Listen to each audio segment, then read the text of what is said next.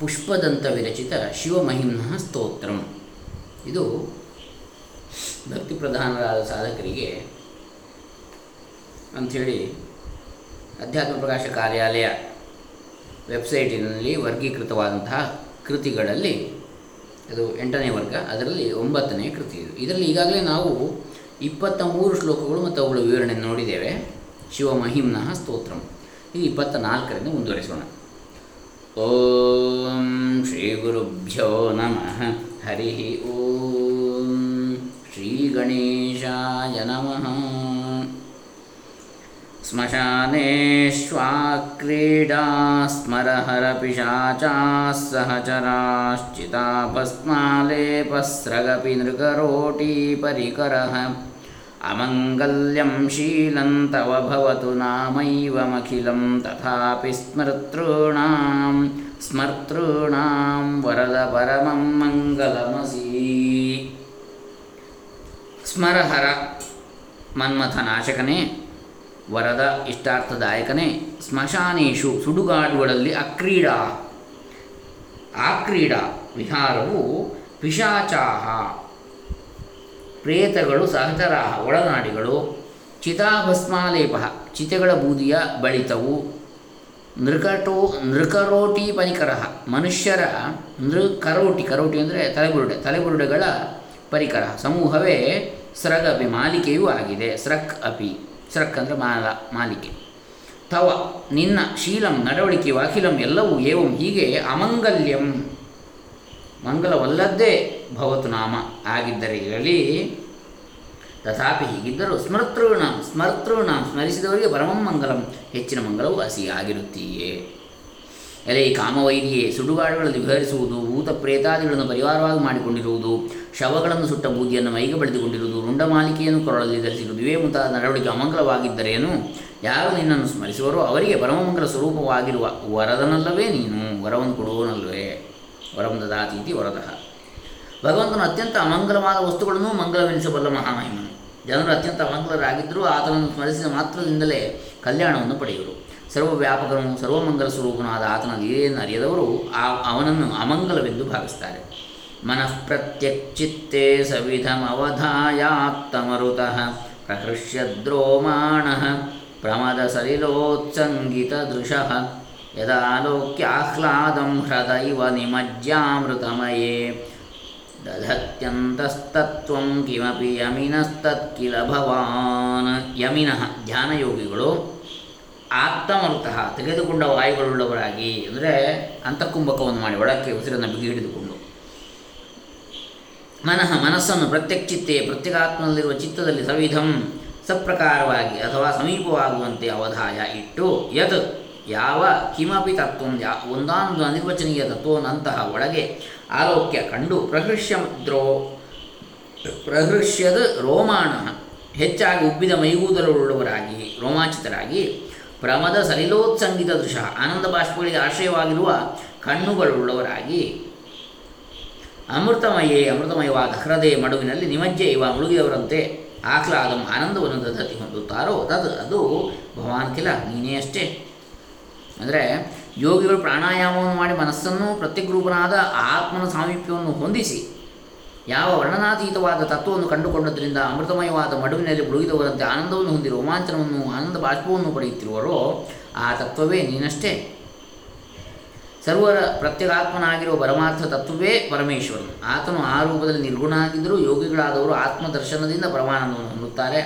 ಹೊರಗಿನ ವಿಷಯಗಳಿಂದ ಇಂದ್ರಿಯಗಳನ್ನು ಹಿಂದೆ ಕೆಳೆದುಕೊಳ್ಳುವುದಕ್ಕೆ ಮುಂಚೆ ಯೋಗಿಗಳು ಪ್ರಾಣಾಯಾಮದಿಂದ ಮನಸ್ಸು ಬಹಿರ್ಮುಖವಾಗದಂತೆ ಮಾಡಿಕೊಳ್ತಾರೆ ಇಂದ್ರಿಯಗಳನ್ನು ಹಿಂದಕ್ಕೆ ಹಿಂದಕ್ಕೆ ಎಳೆದುಕೊಂಡು ಅಂತಃಕರಣವನ್ನು ಪ್ರತ್ಯೇಕಾತ್ಮನಲ್ಲಿಯೇ ನಿಲ್ಲಿಸಿಕೊಂಡು ಮತ್ತೇನನ್ನೂ ಚಿಂತಿಸದೇ ಇರುವರು. ಅಮೃತಮಯವಾದ ಮಡುವಿನಲ್ಲಿ ಮುಳುಗಿದವನು ಹೊರಗಿನ ಅರಿವೇ ತನಗಿಲ್ಲದೆ ಹೆಚ್ಚಿನ ಸುಖವನ್ನು ಅನುಭವಿಸುವಂತೆ ಪ್ರತ್ಯೇಕ ಆತ್ಮನಲ್ಲಿಯೇ ಮನಸ್ಸನ್ನು ನಿಲ್ಲಿಸಿಕೊಂಡ ಮಹಾತ್ಮರು ಇಂಥದ್ದೆಂದು ಮಾತಿನಿಂದ ಹೇಳುವುದಕ್ಕಾಗಲಿ, ಪ್ರತ್ಯೇಕದಿಂದ ನಿರೂಪಿಸುವುದಕ್ಕಾಗಲಿ ಆಗದಂತಹ ವಿಲಕ್ಷಣವಾದ ಆನಂದವನ್ನು ಅನುಭವಿಸುತ್ತಾರೆ ಈ ಆನಂದವು ಯಾರಿಗೆ ಅಳವಟ್ಟಿರುವುದೋ ಅವರು ವ್ಯವಹಾರದಲ್ಲಿಯೂ ರೋಮಾಂಚ, ಆನಂದ ಭಾಷ ಮುಂತಾದ ಚಿಹ್ನೆಗಳಿಂದ ತಮ್ಮ ಆತ್ಮಾನಂದವನ್ನು ಹೊರಸೂಸುತ್ತಿರುವರು. ಪರಮೇಶ್ವರನು ತನ್ನ ನಿಜವಾದ ರೂಪದಿಂದ ಆ ಯೋಗಿಗಳ ಆತ್ಮನೇ ಆಗಿರುವುದರಿಂದ ನಿರತಿಶಯ ಆನಂದ ಸ್ವರೂಪನಾಗಿರುತ್ತಾನೆ. ಆದ್ದರಿಂದಲೇ ಆತ್ಮದರ್ಶನವನ್ನು ಮಾಡಿಕೊಂಡವರಿಗೆ ಇಂಥ ಆನಂದದ ಅನುಭವವಾಗುತ್ತದೆ. ತ್ವಮರ್ಕಸ್ತ್ವಂ ಸೋಮಸ್ತ್ವಮಸಿ ಪವನಸ್ತ್ವಂ ಹುತವಹಸ್ತ್ವಮಾಪಸ್ತ್ವಂ ವ್ಯೋಮ ತ್ವಮುಧರಣಿರಾತ್ಮಾ ತ್ವಮ ತ್ವಮಿತಿ ಚ ಪರಿಚ್ಛಿನ್ನಾಮೇವಂ ತ್ವಯಿ ಪರಿಣತಾ ಬಿಭ್ರತು ಗಿರಂ ನ ವಿದ್ಮಸ್ತತ್ತತ್ವಂ ವಯಮಿಹತು ಯತ್ವಂ ನ ಭವಸಿ ಪರಿಣತಾ ಪಂಡಿತರು ತ್ವಂ ನೀನು ಅರ್ಕ ಸೂರ್ಯನು ತ್ವಂ ನೀನು ಸೋಮ ಚಂದ್ರನು ತ್ವಂ ಪವನಃ ನೀನು ವಾಯು ಅಸಿ ಆಗಿರುತ್ತೀಯೇ ತ್ವಂ ನೀನು ಹುತವಹ ಅಗ್ನಿಯು ತ್ವಂ ನೀನು ಆಪಹ ಅಪ್ಪು ಅಂದರೆ ನೀರು ತ್ವಂ ನೀನು ವ್ಯೋಮ ಆಕಾಶವು ತ್ವಮು ನೀನೇ ಧರಣಿ ಭೂಮಿಯು ತ್ವಂ ನೀನು ಚ ಮತ್ತು ಆತ್ಮ, ಆತ್ಮನು ಇತಿ ಹೀಗೆಂದು ಏವಂ ಪರಿಚ್ಛಿನ್ನ. ಇಂತು ಅಳತೆಗೆ ಸಿಕ್ಕಿರುವ ಗಿರಂ ಮಾತನ್ನು ತ್ವಯಿ ನಿನ್ನಲ್ಲಿ ಬಿಭ್ರತು ಧರಿಸಿರಲಿ, ವಯಂತು ನಾವಾದರೂ ಈಗ ಇಲ್ಲಿ ತ್ವಂ ಯತ್ ಸಹ ಭವಸಿ, ನೀನು ಯಾವುದು ಆಗಿರುವುದಿಲ್ಲವೋ ತತ್ ತತ್ವಂ ಆ ತತ್ವವನ್ನು ನ ವಿದ್ಮಃ ಅರಿಯೇವು. ನೀನು ಸೂರ್ಯನು, ನೀನು ಚಂದ್ರನು, ನೀನು ವಾಯುವಾಗಿರುವೆ ನೀನು ಅಗ್ನಿಯು, ನೀನು ಅಪ್ಪು, ನೀನು ಆಕಾಶ, ನೀನೇ ಭೂಮಿ, ನೀನು ಆತ್ಮನೇ ಎಂದು ಹೀಗೆ ಪರಿಚ್ಛಿನ್ನವಾದ ರೂಪವನ್ನು ವರ್ಣಿಸುವ ಮಾತನ್ನು ಪಂಡಿತರಾದವರು ಆಡುತ್ತಿರಲಿ. ನಾವಾದರೂ ಈ ಜಗತ್ತಿನಲ್ಲಿ ನೀನು ಯಾವ ತತ್ವ ಆಗಿಲ್ಲವೋ? ಅದನ್ನು ಅರಿಯೇವು. ಅಂದರೆ ಎಲ್ಲವೂ ನೀನೇ ಆಗಿದ್ದೀನಿ ಅಂತ. ಸೂರ್ಯ, ಚಂದ್ರ, ಪೃಥ್ವಿ, ಅಪ್ಪು, ತೇಜಸ್ಸು, ವಾಯು, ಆಕಾಶ, ಯಜ್ಞದ ಯಜ್ಞದ ಯಜಮಾನ. ಹೀಗೆ ಈ ಎಂಟು ರುದ್ರನ ಎಂಟು ಮೂರ್ತಿಗಳೆಂದು ಆಗಮಗಳಲ್ಲಿ ವರ್ಣಿಸಿರುತ್ತದೆ. ಈ ಅಷ್ಟಮೂರ್ತಿಗಳ ಹೆಸರನ್ನು ಮುಂದೆ ಇಪ್ಪತ್ತೆಂಟನೇ ಶ್ಲೋಕದಲ್ಲಿ ಹೇಳಿರುವ ಭವಾದಿ ನಾಮಗಳನ್ನು ನಮೋವಂತವಾಗಿ ಪ್ರಯೋಗಿಸಿದರೆ ಎಂಟು ಮಂತ್ರಗಳಾಗುವೆಂದು ಬಲ್ಲವರು ಹೇಳ್ತಾರೆ. ಇದರಲ್ಲಿ ಈ ಅಷ್ಟಮೂರ್ತಿಗಳನ್ನು ಹೇಳುವುದು ಪರಮಾತ್ಮನು ಇಷ್ಟಿಷ್ಟೇ ರೂಪದಿಂದ ಇರುತ್ತಾನೆಂದು ಅರ್ಥ ಮಾಡಿ ಹೇಳುವುದಕ್ಕಲ್ಲ, ಪರಮಾತ್ಮನು ಸರ್ವಾತ್ಮಕ ಎಂಬುದನ್ನು ಹೇಳುವುದು ಇದರ ಗುರಿ. ಈ ರಹಸ್ಯ ಕೆಲವರು ಶಿವನು ಸೂರ್ಯಾತ್ಮಕನು ಚಂದ್ರಾತ್ಮಕನು ಎಂದು ಮುಂತಾಗಿ ಪರಿಚ್ಛಿನ್ನ ವರ್ಣನೆಯನ್ನೇ ಮಾಡ್ತಾರೆ. ಆದರೆ ನಿಜವೇನೆಂದರೆ ಪರಮೇಶ್ವರನು ಈ ರೂಪಗಳಲ್ಲಿ ಮಾತ್ರವೇ ಅಲ್ಲ, ಇಡೀ ಜಗತ್ತಿನ ರೂಪವಾಗಿ ಕಾಣಿಸುತ್ತಿರುತ್ತಾನೆ. ಎಲ್ಲ ನಾಮರೂಪಗಳಿಗೂ ಅವನೇ ತತ್ವವಾಗಿರುತ್ತಾನೆ. ಪರಮೇಶ್ವರನಿಗಿಂತ ವ್ಯತಿರಿಕ್ತವಾದ ಯಾವ ನಾಮರೂಪವೂ, ನಾಮರೂಪ ವಿಶೇಷವೂ ಇರುವುದೇ ಇಲ್ಲ. ನಾಮರೂಪವೆಂಬುದೆಲ್ಲವೂ ಪರಮಾತ್ಮನಲ್ಲಿ ಅವಿದ್ಯೆಯಿಂದ ಅಧ್ಯಾರೋಪಿತವಾಗಿರುತ್ತದೆ ಎಂಬುದೇ ಪರಮಾರ್ಥ ಅಂತೇಳಿ ಹೇಳ್ತಾರೆ. ತ್ರಯೀಂ ತಿಸ್ರೋ ವೃತ್ತೇಸ್ತ್ರಿಭುವನಮಥೋತ್ರೀನಪಿ ಸುರಾನಕಾರಾದ್ಯೈರ್ವರ್ಣೈಸ್ತ್ರಿಭಿರಭಿ ದಧತ್ತೀರ್ಣ ವಿಕೃತಿ ತುರೀಯಂತೆ ಧಾಮಧ್ವನಿಭಿರವರುಂಧಾನಮಣುಭಿः ಸಮಸ್ತಂ ವ್ಯಸ್ತಂ ತ್ವಾಂ ಶರಣದ ಗಣಾತ್ಯೋಮಿತಿ ಪದಂ ಶರಣದ ಅಭಯಪ್ರದನೆ ಅಕಾರಾದ್ಯೈ ಅಕಾರವೇ ಮುಂತಾದ ತ್ರಿವಿಹಿ ವರ್ಣೈ ಮೂರು ವರ್ಣಗಳಿಂದ ತೈ ವೇದತ್ರಯವನ್ನು ತಿಸ್ರೋ ವೃತ್ತಿ ತಿಸ್ರಹ ವೃತ್ತಿ ಮೂರು ಅಂತಃಕರಣದ ಅವಸ್ಥೆಗಳನ್ನು, ತ್ರಿಭುವನ ಸ್ವಹ ಎಂಬ ಮೂರು ಲೋಕಗಳನ್ನು ಅಥೋ ಮತ್ತು ತ್ರೀನ್ ಮೂರು ಸುರಾನಪಿ ದೇವತೆಗಳನ್ನು ಅಭಿಧದ ಹೇಳುತ್ತಿರುವುದಾಗಿ ತೀರ್ಣ ವಿಕೃತಿ ಸರ್ವ ವಿಕಾರಗಳನ್ನು ದಾಟಿರುವ ತೇ ನಿನ್ನ ತುರಿಯಂಧಾಮ ನಾಲ್ಕನೇ ಸ್ವರೂಪವನ್ನು ಅಣುಬಿಹಿ ಅತಿ ಸೂಕ್ಷ್ಮಗಳಾದ ಧ್ವನಿಗಳಿಂದ ಅವರಂಧಾನಂ ವ್ಯಾಪಿಸಿರುವ ಓಂ ಇತಿ ಪದಂ ಓಂ ಎಂಬ ಪದವು ಸಮಸ್ತಂ ವ್ಯಸ್ತಂ, ಸಮಸ್ತನೂ ಭಿನ್ನನೂ ಆಗಿರುವ ತ್ವಾಂ ನಿನ್ನನ್ನು ಗೃಣಾತಿ ಸ್ತುತಿ ಮಾಡುತ್ತದೆ, ಹೇಳುತ್ತದೆ, ಹೊಗಳುತ್ತದೆ. ಓಂ ಎಂಬ ಪದವು ಅಕಾರಾದಿ ವರ್ಣಗಳಿಂದ ಮೂರು ವೇದಗಳು. ಆ, ಉ, ಮ ಋಗ್ವೇದ, ಯಜುರ್ವೇದ, ಸಾಮವೇದ. ಮೂರು ಅವಸ್ಥೆಗಳು ಜಾಗೃತ ಸ್ವಪ್ನ, ತುರಿಯ. ಮೂರು ಲೋಕಗಳು? ಯಾವುದು? ಅಧೋಲೋಕ, ಮಧ್ಯಲೋಕ ಊರ್ಧ್ವಲೋಕ ಮೂರು ದೇವತೆಗಳು, ಬ್ರಹ್ಮ, ವಿಷ್ಣು, ಮಹೇಶ್ವರ, ಇವುಗಳನ್ನು ಹೇಳುವುದಲ್ಲದೆ ಆ ಉ ಮ, ಆ ಅಂದರೆ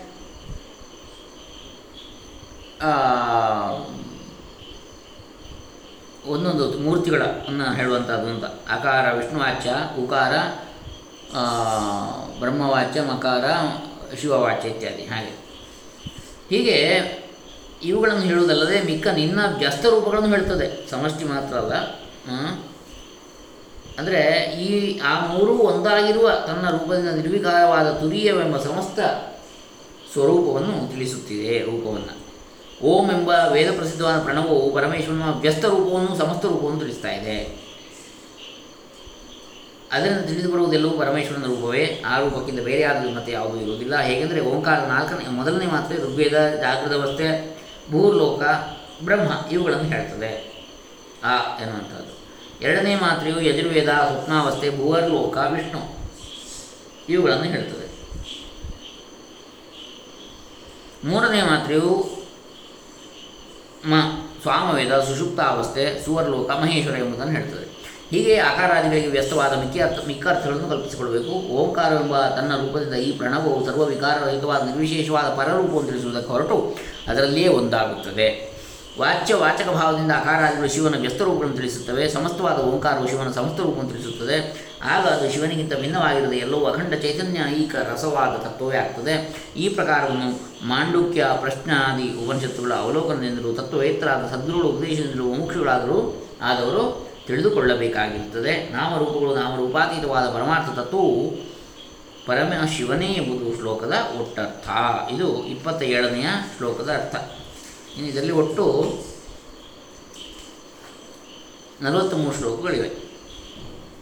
ಈ ಇಪ್ಪತ್ತೆಂಟನೆಯದು ಭವಶರ್ವೋ ರುದ್ರ ಪಶುಪತಿ ರಥೋಗ್ರಸ್ಸಹ ಮಹಾನ್ ತಥಾ ಭೀಮೇಶಾನಾಮಿತಿ ಯದವಿ ಯದಭಿಧಾನಾಷ್ಟಕಮಿದಂ ಅಮುಸ್ಮಿನ್ ಪ್ರತ್ಯೇಕಂ ಪ್ರವಿಚರತಿ ದೇವಶ್ರುತಿರಪಿ ಪ್ರಿಯಾಯಾಸ್ಮೈ ಧಾಮ್ನೆ ಪ್ರವಿಹಿತ ನಮಸ್ಯೋಸ್ಮಿ ಭವತೆ. ಅಂದರೆ, ಹೇ ದೇವ, ದೇವನೇ ಭವ ಭವನು ಶರ್ವ ಶರ್ವನು ರುದ್ರ ರುದ್ರನು ಪಶುಪತಿ, ಪಶುಪತಿಯು ಅಥ ಮತ್ತು ಉಗ್ರ ಉಗ್ರನು ಸಹ ಮಹಾನ್ ಮಹಾದೇವನು. ತಥಾ ಹಾಗೆ ಭೀಮೇಶಾನು ಭೀಮ ಈಶಾನ ಇತಿ. ಈ ಪ್ರಕಾರವಾಗಿರುವ ಈಶಾನ, ಭೀಮ ಈಶಾನ ಇತಿ ಈ ಪ್ರಕಾರವಾಗಿರುವ ಇದಂ ಈ ಯತ್ ಅಭಿಧಾನಾಷ್ಟಕಂ. ಹೆಸರುಗಳ ಅಷ್ಟಕವಿದೆಯಲ್ಲ, ಅಮುಷ್ಮಿನ್ ಇದರಲ್ಲಿ ಪ್ರತ್ಯೇಕ ಒಂದೊಂದಾಗಿ, ಒಂದೊಂದು ನಾಮದಲ್ಲಿಯೂ ಶ್ರುತಿರ ಶ್ರುತಿಯೂ ಪ್ರವಿಚರತಿ. ತಿಳಿಸುತ್ತಾ ವರ್ತಿಸುತ್ತದೆ, ಅಸ್ಮೈ ಈ ಪ್ರಿಯಾಯ ಪ್ರಿಯವಾದ ಧಾಮ್ನೆ ಸ್ವರೂಪದ ಭವತೆ, ನಿನಗೆ ಪ್ರವಿಹಿತ ನಮಸ್ಯೋಸ್ಮಿ ಮಾಡಲ್ಪಟ್ಟ ನಮಸ್ಕಾರವುಳ್ಳವನಾಗಿರುತ್ತೇನೆ ಅಂದರೆ, ಎಲೆ ದೇವನೇ ಭವನು ಶರ್ವನು, ರುದ್ರನು, ಪಶುಪತಿಯು, ಉಗ್ರನು, ಮಹಾದೇವನು, ಭೀಮನು, ಈಶಾನು ಎಂಬಿ ನಾಮಾಷ್ಟಕವಿದೆಯಲ್ಲ ಇದರಲ್ಲಿ ಒಂದೊಂದರಲ್ಲಿಯೂ ಶ್ರುತಿಯು ಒಂದೊಂದರಲ್ಲಿಯೂ ಪ್ರವರ್ತಿಸುತ್ತಿದೆ. ಇಂತಹ ಸರ್ವಪ್ರಿಯನಾದ ಚೈತನ್ಯ ಸ್ವರೂಪನಾದ ನಿನಗೆ ನಮಸ್ಕಾರ ಮಾಡುತ್ತೇನೆ ಭವನೇ ಮುಂತಾದ ಪರಮೇಶ್ವರನ ಎಂಟು ನಾಮಗಳನ್ನು ಶ್ರುತಿಯು ಕೊಂಡಾಡುತ್ತಿರುವುದು, ಸ್ಮೃತಿ, ಪುರಾಣ, ಆಗಮಗಳು ಕೊಂಡಾಡುವು ಭವನು ಎಂದರೆ ಸರ್ವವು ತಾನೇ ಆಗಿರುವವನು. ಸೃಷ್ಟಿಕರ್ತನು.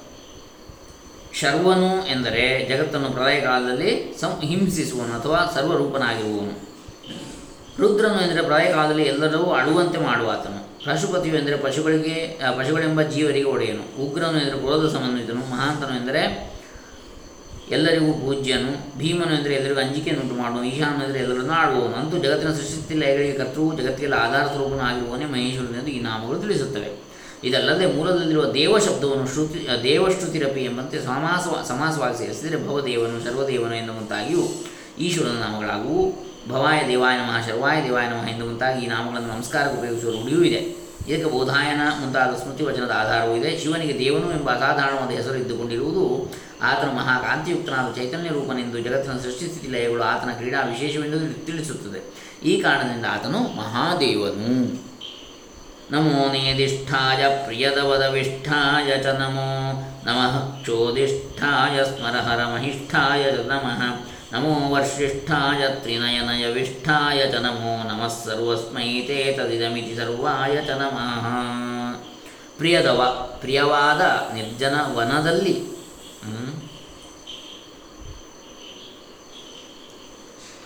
ವಿಹರಿಸುತ್ತಿರುವವನೇ ತೇ ನಿನಗೆ ನಮಃ ನಮಸ್ಕಾರವು ನೇದಿಷ್ಠಾಯ ತೀರ ಹತ್ತಿರವಿರುವ ದವಿಷ್ಠಾಯಚ ಮತ್ತು ಅತ್ಯಂತ ದೂರದಲ್ಲಿರುವ ನಿನಗೆ ನಮೋ ನಮಃ. ನಮಸ್ಕಾರ. ನಮಸ್ಕಾರವು. ಸ್ಮರಹರ ಕಾಮಾಂತಕನೇ ಕ್ಷೋದಿಷ್ಠಾಯ ಅತ್ಯಂತ ಸಣ್ಣವನಾದ ಮಹಿಷ್ಠಾಯಚ ಮತ್ತು ತೀರ ದೊಡ್ಡವನಾದ ನಿನಗೆ ನಮಸ್ಕಾರವು. ನಮಃ. ತ್ರಿನಯನ ಮುಕ್ಕಣ್ಣನೇ ವರ್ಷಿಷ್ಠಾಯ ಅತ್ಯಂತ ವೃದ್ಧನು ಯವಿಷ್ಠಾಯಚ ಮತ್ತು ಅತ್ಯಂತ ಚಿಕ್ಕವನು ಆದ ನಿನಗೆ ನಮೋ ನಮಃ. ನಮಸ್ಕಾರ. ನಮಸ್ಕಾರ. ಸರ್ವಸ್ಮೈ, ಸರ್ವರೂಪನಾಗಿರುವ ಎಲ್ಲದರ ರೂಪನಾಗಿರುತ್ತೆ. ನಿನಗೆ ನಮಸ್ಕಾರ. ತತ್ ಇದಂ ಇತಿ ಸರ್ವಾಯ. ಅದು, ಇದು ಎಂಬ ಸರ್ವವೂ ಆಗಿರುವ ನಿನಗೆ ನಮಸ್ಕಾರವು. ಶ್ರೇಷ್ಠವಾದ ನಿರ್ಜನ ವನಗಳು, ತನಗೆ ಇಷ್ಟವಾದಂತಹ ನಿರ್ಜನ ವನಗಳಲ್ಲಿ ಸಂಚರಿಸುತ್ತಿರುವವನೇ, ಅತ್ಯಂತ ಹತ್ತಿರವೂ ಅತ್ಯಂತ ದೂರವೂ ಇರುವ ನಿನಗೆ ನಮಸ್ಕಾರ. ಅತ್ಯಂತ ಹತ್ತಿರ ಅಂದರೆ ನಮ್ಮ ಆತ್ಮಸ್ವರೂಪನೇ ಆಗಿರುವವನು. ಅತ್ಯಂತ ದೂರ ಅಂದರೆ ಎಲ್ಲ ಕಡೆಯೂ ಇರುವವನು ಅವನೇ ಅಂತ ದೂರದಲ್ಲಿರುವವನು ಹತ್ತಿರದಲ್ಲಿರುವನು ಎಲ್ಲ. ಮನ್ಮಥ ನಾಶಕನೇ ಅತ್ಯಂತ ಸೂಕ್ಷ್ಮನು, ಅತ್ಯಂತ ಮಹತ್ ಪರಿಮಾಣದವನು ನಿನಗೆ ನಮಸ್ಕಾರ ಮುಖಂಡನೇ ಅತ್ಯಂತ ವೃದ್ಧನು, ಅತ್ಯಂತ ಯುವಕನೂ ಆದ ನಮಸ್ಕಾರ ಸರ್ವೂ ಆಗಿರೋ ನಮಸ್ಕಾರ, ಪರೋಕ್ಷ ಪ್ರತ್ಯಕ್ಷ ಎಲ್ಲವೂ ಆಗಿರೋ ನಿನಗೆ ನಮಸ್ಕಾರ. ಭಗವಂತನ ಮಹಿಮೆಯು ಪ್ರಾಕೃತ ಜನರಿಗೆ ಅತ್ಯಂತ ದುರೂಹವಾಗಿರುತ್ತದೆ ಊಹಿಸ, ಊಹಿಸಲಿಕ್ಕೆ ಅತ್ಯಂತ ಕಷ್ಟ. ಯಾಕಂದರೆ ಅದು ತನ್ನ ಪರಮಾತ್ಮ ಸ್ವರೂಪದಿಂದ ಯಾವ ಧರ್ಮವೂ ಇಲ್ಲದ್ದಾಗಿದ್ದರೂ ಉಪಾಧಿ ವಶದಿಂದ ಅತ್ಯಂತ ವಿರುದ್ಧವಾದ ಧರ್ಮಗಳು ಉಳ್ಳದರಂತೆ ಕಾಣ್ತಾ ಇರ್ತದೆ. ಹೇಗೆಂದರೆ ಆ ಪರಮಶಿವನು ಎಲ್ಲರಿಗೂ ಆತ್ಮನಾಗಿರುವುದರಿಂದ ಅತ್ಯಂತ ಸಮೀಪದಲ್ಲಿ ಇರುತ್ತಿದ್ದರೂ ವಿಷಯಾಪಹೃತ ಬುದ್ಧಿಗಳಾದವರಿಗೆ ಅತ್ಯಂತ ದೂರದಲ್ಲಿರುವಂತೆ ಕಾಣಿಸ್ತಾನೆ. ತನ್ನ ಸ್ವರೂಪದಿಂದ ಯಾವ ಪರಿಣಾಮವೂ ಇಲ್ಲದವನಾದರೂ ಉಪಾಧಿ ವಶದಿಂದ ಅತ್ಯಂತ ಸೂಕ್ಷ್ಮವಾಗಿರುವುದಕ್ಕಿಂತ ಸೂಕ್ಷ್ಮನಾಗಿರ್ತಾನೆ ಅತ್ಯಂತ ಮಹತ್ತಾಗಿರುವುದಕ್ಕಿಂತ ಮಹತ್ ಪರಿಮಾಣವುಳ್ಳವನಾಗಿರ್ತಾನೆ ನಿತ್ಯ ನಿರವಸ್ಥನಾಗಿರುತ್ತಿದ್ದರೂ ಅತ್ಯಂತ ವೃದ್ಧರಿಗೂ ಅತ್ಯಂತ ಯುವಕರಿಗೂ ಆತ್ಮನಾಗಿರುವುದರಿಂದ ಆಯಾ ಅವಸ್ಥೆಯಲ್ಲಿರುವಂತೆ ತೋರ್ತಾನೆ ಹೀಗೆ ಸರ್ವರೂಪದಿಂದಲೂ ತೋರುತ್ತಾ ಸರ್ವಕ್ಕೂ ಆಧಾರರೂಪನಾಗಿರುವ ಆತನ ಭಕ್ತಿಯನ್ನು ನಮಸ್ಕಾರ ಮಾಡುವವರಿಗೆ ಮಾತ್ರ ತನ್ನ ನಿಜವನ್ನು ತಿಳಿಯುವಂತೆ ಅನುಗ್ರಹಿಸ್ತಾನೆ. ಮೂವತ್ತನೇದು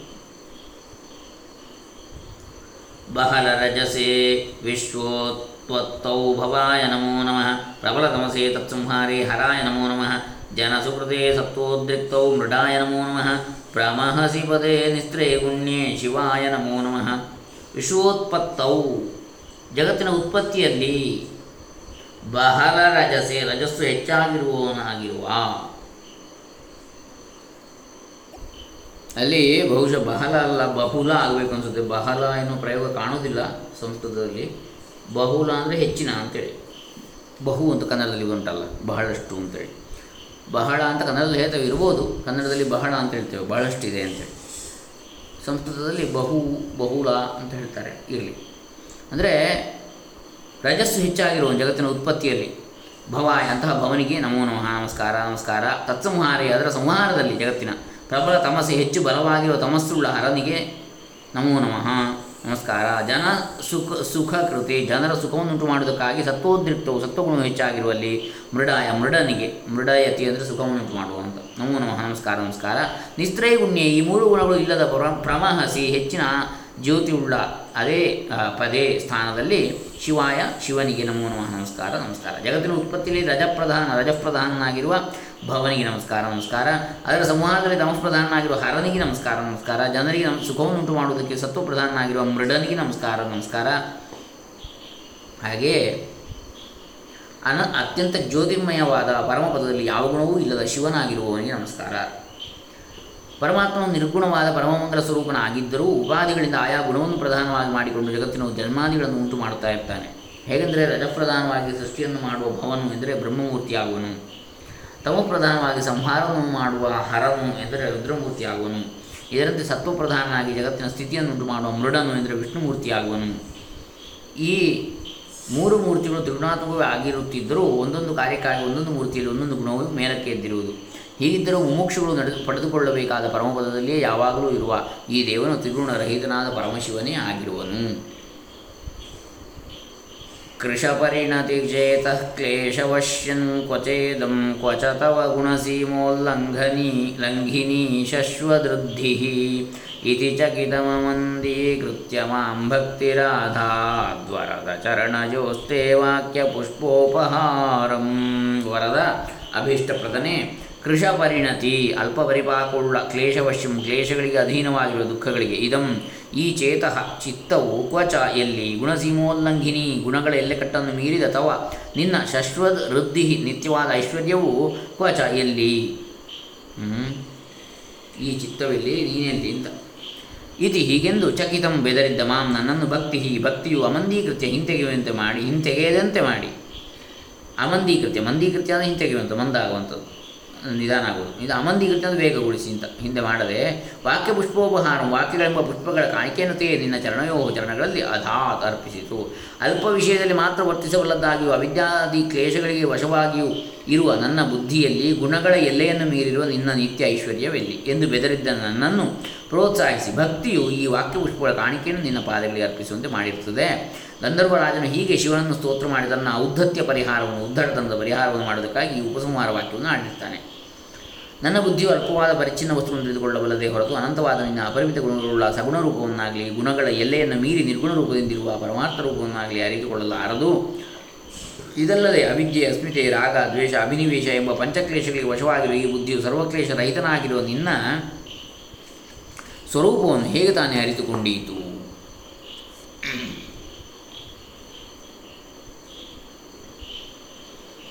ಹೀಗಿರುವಲ್ಲಿ ನಾನು ನಿನ್ನನ್ನು ಹೇಗೆ ಸ್ತುತಿಸಲಿ ಎಂದು ಅಂಜಿಕೊಂಡಿದ್ದ ನನ್ನನ್ನು ನಿನ್ನ ಭಕ್ತಿಯೇ ಪ್ರೋತ್ಸಾಹಿಸಿ ಈ ಸ್ತೋತ್ರವನ್ನು ಮಾಡಿಸಿರುತ್ತದೆ. ನಾನು ಮಾಡಿರುವ ಸ್ತೋತ್ರವಿದೆ ಎಂಬ ಅಭಿಮಾನವು ನನಗೆ ಎಳ್ಳಷ್ಟು ಇಲ್ಲ. ಇದೊಂದು ಪುಷ್ಪೋಪಹಾರವೆಂದು ನಿನಗೆ ನಿನ್ನ ಚರಣಗಳಿಗೆ ಅರ್ಪಿಸಿರುತ್ತೇನೆ. ಇದನ್ನು ಸ್ವೀಕರಿಸಿ ನನ್ನನ್ನು ರಕ್ಷಿಸಬೇಕು ಎಂಬುದು ಸ್ತೋತ್ರಕಾರನ ಆಶಯ. ಇನ್ನು ಮೂವತ್ತೆರಡನೆಯದು, ಅಸಿತಗಿರಿ ಸಮಂ ಸ್ಯಾತ್ ಕಜ್ಜಲಂ ಸಿಂಧು ಪಾತ್ರೆ ಸುರತರುವರ ಶಾಖಾ ಲೇಖನಿ ಪತ್ರ ಮುರುವೀ ಲೇಖಿನಿ ಅಥವಾ ಲೇಖನಿ. ಲಿಖತಿ ಅಧಿಗೃಹೀತ್ವಾ ಶಾರದಾ ಸಾರ್ವಕಾಲಂ ತದಪಿ ತವ ಗುಣಾನಾಮೀಶ ಪಾರನ್ನಯಾತಿ ಈಶ್ವರನೇ, ಈಶ. ಅಂಜನ ಪರ್ವತಕ್ಕೆ ಸಮಾನವಾದ ಅಸಿತಗಿರಿ ಸಮಂ ಕಜ್ಜಲಂ ಕಾಡಿಗೆಯು ಸಿಂಧು ಪಾತ್ರೆ, ಸಮುದ್ರವೆಂಬ ಮಸಿಯ ಕುಡಿಕೆಯಲ್ಲಿ ಎದಿಸ್ಯಾತಿರುವುದಾದರೆ ಸುರತರು ವರಶಾಖ, ಶ್ರೇಷ್ಠವಾದ ಕಲ್ಪವೃಕ್ಷದ ಶಾಖೆಯು ಲೇಖಿನಿ ಬರೆಯುವ ಕಡ್ಡಿಯು. ಉರುವಿ ಭೂಮಿಯು ಪತ್ರಂ ಬರೆಯುವ ಕಾಗದವು ಸ್ಯಾದ್ಯದಿ ಆಗುವುದಾದರೆ ಶಾರದಾ ಸರಸ್ವತಿಯು ಸಾರ್ವಕಾಲ ಎಲ್ಲ ಕಾಲವೂ ಗೃಹೀತ್ವ. ಕಡ್ಡಿಯನ್ನು ಹಿಡಿದು ಯದಿ ಲಿಖಲಿ ಬರೆಯುವವಳಾದರೆ ತದಪಿ ಆಗಲೂ ಸಹ ಅವಳು ತವ ಗುಣಾನಾಂ ನಿನ್ನ ಗುಣಗಳ ಪಾರಂ ಆಚೆಯ ಕಡೆಯನ್ನು ನ ಯಾತಿ ಸೇರುವುದಿಲ್ಲ ಮಹೇಶ್ವರನೇ. ಅಂಜನ ಬರುವುದಷ್ಟು ಮಸಿಯ ಪುಡಿ ಶಾಯಿ. ಸಮುದ್ರದ ಪರಿಮಾಣದ ಮಸಿಯ ಕುಡಿಕೆ, ಕಲ್ಪವೃಕ್ಷದ ಕೊಂಬೆಯಂತಹ ಲೇಖನಿ ಭೂಮಿ ಅಗಲದ ಕಾಗದ, ಇವುಗಳನ್ನು ಉಪಯೋಗಿಸಿಕೊಂಡು ಶಾರದೇ ಯಾವಾಗಲೂ ಬರೆಯುತ್ತಿದ್ದರೂ ನಿನ್ನ ಗುಣಗಳು ಮುಗಿಯುವುದಿಲ್ಲ ಅಂಥೇಳಿ. ಇಲ್ಲಿಂದ ಮುಂದಿನ ಪದ್ಯಗಳು ಶಿವಮಹಿಮ್ನಕ್ಕೆ ಸೇರಿರುವ ಅಲ್ಲವೇ ಎಂಬ ಬಗ್ಗೆ ವಿವಾದವಿದೆ ಈ ಶ್ಲೋಕವಾದ ಮೇಲೆ ಕೆಲವು ಪಾಠಗಳಲ್ಲಿ ಇದೊಂದು ಬರ್ತದೆ. ಯಾವುದು? ವಪುಃ ಪ್ರಾದುರ್ಭಾವಾದ ಅನುಮಿತಮಿದಂ ಜನ್ಮನಿ ಪುರಾ ಪುರಾರೇನ ಕ್ವಾಪಿ ಕ್ವಚಿದಪಿ ಭವಂತಂ ಪ್ರಣತವಾನ್. ಅಸುರ ಸುರಮುನಿ ಅದಷ್ಟೇ ಎರಡಿರುವಂಥದ್ದು ಅದಾದ ನಂತರ ಅಸುರ ಸುರಮುನಿ ಇಂದ್ರೈರರ್ಚಿತಸ್ಯ ಎಂದು ಮೌಲೇ ಪ್ರತಿದ ಗುಣಮಹಿಮ್ನೋ ನಿರ್ಗುಣಸ್ಯೇಶ್ವರಸ್ಯ ಸಕಲ ಗುಣವರಿಷ್ಠ ಪುಷ್ಪದಂತಾಭಿಧಾನೋ ರುಚಿರಮಲ ರುಚಿರಮಲಘುರುತ್ತೈ ಸ್ತೋತ್ರಮೇತಚ್ಚಕಾರ. ಅಸುರ ಸುರ ಮುನೀಂದ್ರೈ ಅಸುರರು ದೇವತೆಗಳು ಮುನಿಗಳು ಇವರಲ್ಲಿ ಶ್ರೇಷ್ಠರಾದವರಿಂದ ಅರ್ಚಿತಸ್ಯ ಪೂಜಿತನಾಗಿರುವ ಪ್ರತಿತ ಗುಣಮಹಿಮ್ನ ಪ್ರಸಿದ್ಧ ಗುಣಗಳ ಮಹಿಮೆಯುಳ್ಳ ನಿರ್ಗುಣಸ್ಯ ಗುಣರಹಿತನಾದ ಇಂದು ಮೌಲೇ ಚಂದ್ರಶೇಖರನಾದ ಈಶ್ವರಸೆ. ಈಶ್ವರನ ಸಕಲ ಗಣವರಿಷ್ಠ ಗಣಗಳಲ್ಲೆಲ್ಲ ಶ್ರೇಷ್ಠನಾದ ಪುಷ್ಪದಂತಾಭಿಧಾನ, ಪುಷ್ಪದಂತವೆಂಬ, ಪುಷ್ಪದಂತನೆಂಬ ಹೆಸರಿನವನು. ರುಚಿರಂ ಮನೋಹರವಾದ ಏತ ಸ್ತೋತ್ರ ಈ ಸ್ತೋತ್ರವನ್ನು ಅಲಘು ವೃತ್ತೈ, ದೊಡ್ಡ ದೊಡ್ಡ ವೃತ್ತಗಳಿಂದ ಚಕಾರ ಮಾಡಿದವನು. ಅಸುರ ಮುನಿಗಳ, ಅಸುರ ಸುರ ಮುನಿಗಳಲ್ಲಿ ಶ್ರೇಷ್ಠರಾದವರಿಂದ ಪೂಜಿತನಾಗಿರುವ ಅನೇಕ ಗುಣಗಳಿಂದ ಕೂಡಿದವನು. ನಿರ್ಗುಣನಾಗಿರುವ ಚಂದ್ರಶೇಖರನಾದ ಈಶ್ವರನ ಗಣಗಳಲ್ಲೆಲ್ಲ ಶ್ರೇಷ್ಠನೆನಿಸಿದ ಪುಷ್ಪದಂತನು ಉತ್ತಮವಾದ ವೃತ್ತಗಳಿಂದ ಈ ಸ್ತೋತ್ರವನ್ನು ಮಾಡಿದ. ಆಹರ ಹರನವದ್ಯಂ ಧೂರ್ಜಟೆ ಸ್ತೋತ್ರಮೇತತ್ ಪಠತಿ ಪರಮಭಕ್ತ್ಯಾ ಶುದ್ಧ ಚಿತ್ತಃ ಪುಮಾನ್ ಯಃ.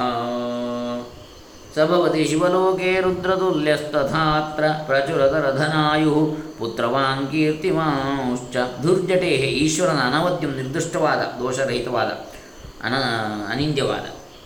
ಏತ ಸ್ತೋತ್ರ ಈ ಸ್ತೋತ್ರವನ್ನು ಅಹರಹ ಪ್ರತಿದಿನವೂ ಯಫ್ವಾನ್ ಯಾವ ಪುರುಷನು ಶುದ್ಧ ಚಿತ್ತ ಚಿತ್ತಶುದ್ಧಿಯಿಂದ ಒಳಗೂಡಿ ಪರಮಭಕ್ತಿಯ ಹೆಚ್ಚಿನ ಭಕ್ತಿಯಿಂದ ಪಠತಿ ಪಠಿಸುತ್ತಾನೋ ಸಹ ಅವನು ಶಿವಲೋಕೆ, ಶಿವಲೋಕದಲ್ಲಿ ರುದ್ರತುಲ್ಯ ರುದ್ರನಿಗೆ ಸಮಾನನಾದವನು ಭವತಿ ಆಗುತ್ತಾನೆ. ತಥಾ, ಹಾಗೂ ಅತ್ರ ಇಲ್ಲಿ ಪ್ರಚುರತರ ಧನಾಯು ಪುತ್ರವಾನ್, ಹೆಚ್ಚಿನ ಧನ ಆಯುಸು ಪುತ್ರರು ಇವರನ್ನು ಉಳ್ಳವನು ಕೀರ್ತಿಮಾಂಶ ಯಶಸ್ಸುಳ್ಳವನು ಭವತಿ ಆಗುತ್ತಾನೆ. ಈಶ್ವರನ ನಿರ್ದಿಷ್ಟವಾದ ಈ ಸ್ತೋತ್ರವನ್ನು ಪ್ರತಿದಿನವೂ ಯಾವ ಪುರುಷನು ಚಿತ್ತಶುದ್ಧಿಯಿಂದ ಒಳಗೂಡಿ ಹೆಚ್ಚಿನ ಭಕ್ತಿಯಿಂದ ಪಠಿಸುತ್ತಾನೋ ಅವನು ಶಿವಲೋಕದಲ್ಲಿ ರುದ್ರನಿಗೆ ಸಮಾನನಾಗುತ್ತಾನೆ, ಆದವನಾಗ್ತಾನೆ ಮತ್ತು ಇಲ್ಲಿ ಹೆಚ್ಚಿನ ಧನ ಆಯುಸು ಪುತ್ರರುಳ್ಳವನು, ಪುತ್ರರನ್ನುಳ್ಳವನು, ಯಶಸ್ಸುಳ್ಳವನು ಆಗುತ್ತಾನೆ. ಇಲ್ಲಿ ಆ ಮಧ್ಯದ ಶ್ಲೋಕವೊಂದು ವವು ಪ್ರಾದುರ್ಭಾವಾದ ಇದಂ ಜನ್ಮನಿ ಪುರಾ ಪುರಾರೇಣ ಕ್ವಾಪಿ ಕ್ವಚಿದಪಿ ಭವಂತಂ ಪ್ರಣತವಾನ್ ನಮನ್ಮುಕ್ತಸ್ಥಂ ಪ್ರತ್ಯತನೂರಹಮಗ್ರೇಪ್ಯನತಿಮಾನಿತೀಶ ಕ್ಷಂತವ್ಯಂ ತದಿದಮಪರಾಧದ್ವಯಮಪಿ ಅಂಥೇಳಿ ಒಂದು ಶ್ಲೋಕ. ಇರಲಿ. ಬಹು ಪ್ರಾದುರ್ಭಾವಾದ ಅನುಮಿತವಿದಂ ಜನ್ಮನಿ ಪುರ. ಪುರಾರೇ ನಕ್ವಾಪಿ ಕ್ವಾಪಿ ಕ್ವಚಿದಪಿ ಭವಂತಂ ಪ್ರಣತವಾನ್ ಹುಟ್ಟಿದ ಮೇಲೆ ಈ ನನ್ನ ಶರೀರ ಈ ಇಡೀ ಜನ್ಮದಲ್ಲೇ ಎಂದಿಗೂ ಕೂಡ ನಿನಗೆ ಭಕ್ತಿಯಿಂದ ನಮಸ್ಕರಿಸಲಿಲ್ಲ.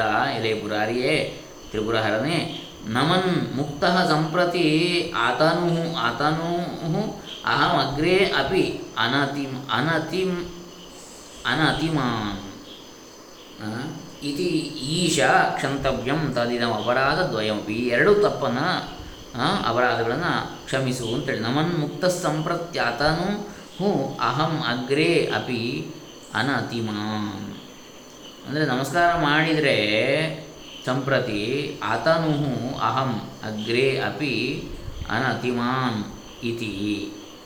ನಿನ್ನನ್ನು ನಮಸ್ಕರಿಸಿ ಮುಕ್ತನಾಗುತ್ತೇನೆ ನಾನು ಅಂಥೇಳಿ ಹಾಗಾಗಿ ಓ, ಬಹಳ ಅಲ್ಪಕಾಲದಲ್ಲಿ ನಾನು ನಮಸ್ಕರಿಸಿ ಮುಕ್ತನಾಗುವಂಥದ್ದು ಇಂದ ಹಾಗೂ ಹಿಂದೆ ದೀರ್ಘಕಾಲವು ನಮಸ್ಕರಿಸದೇ ಇರುವಂಥದ್ದು. ಈ ಎರಡು ತಪ್ಪುಗಳನ್ನು ಕ್ಷಮಿಸು ಅಂತ.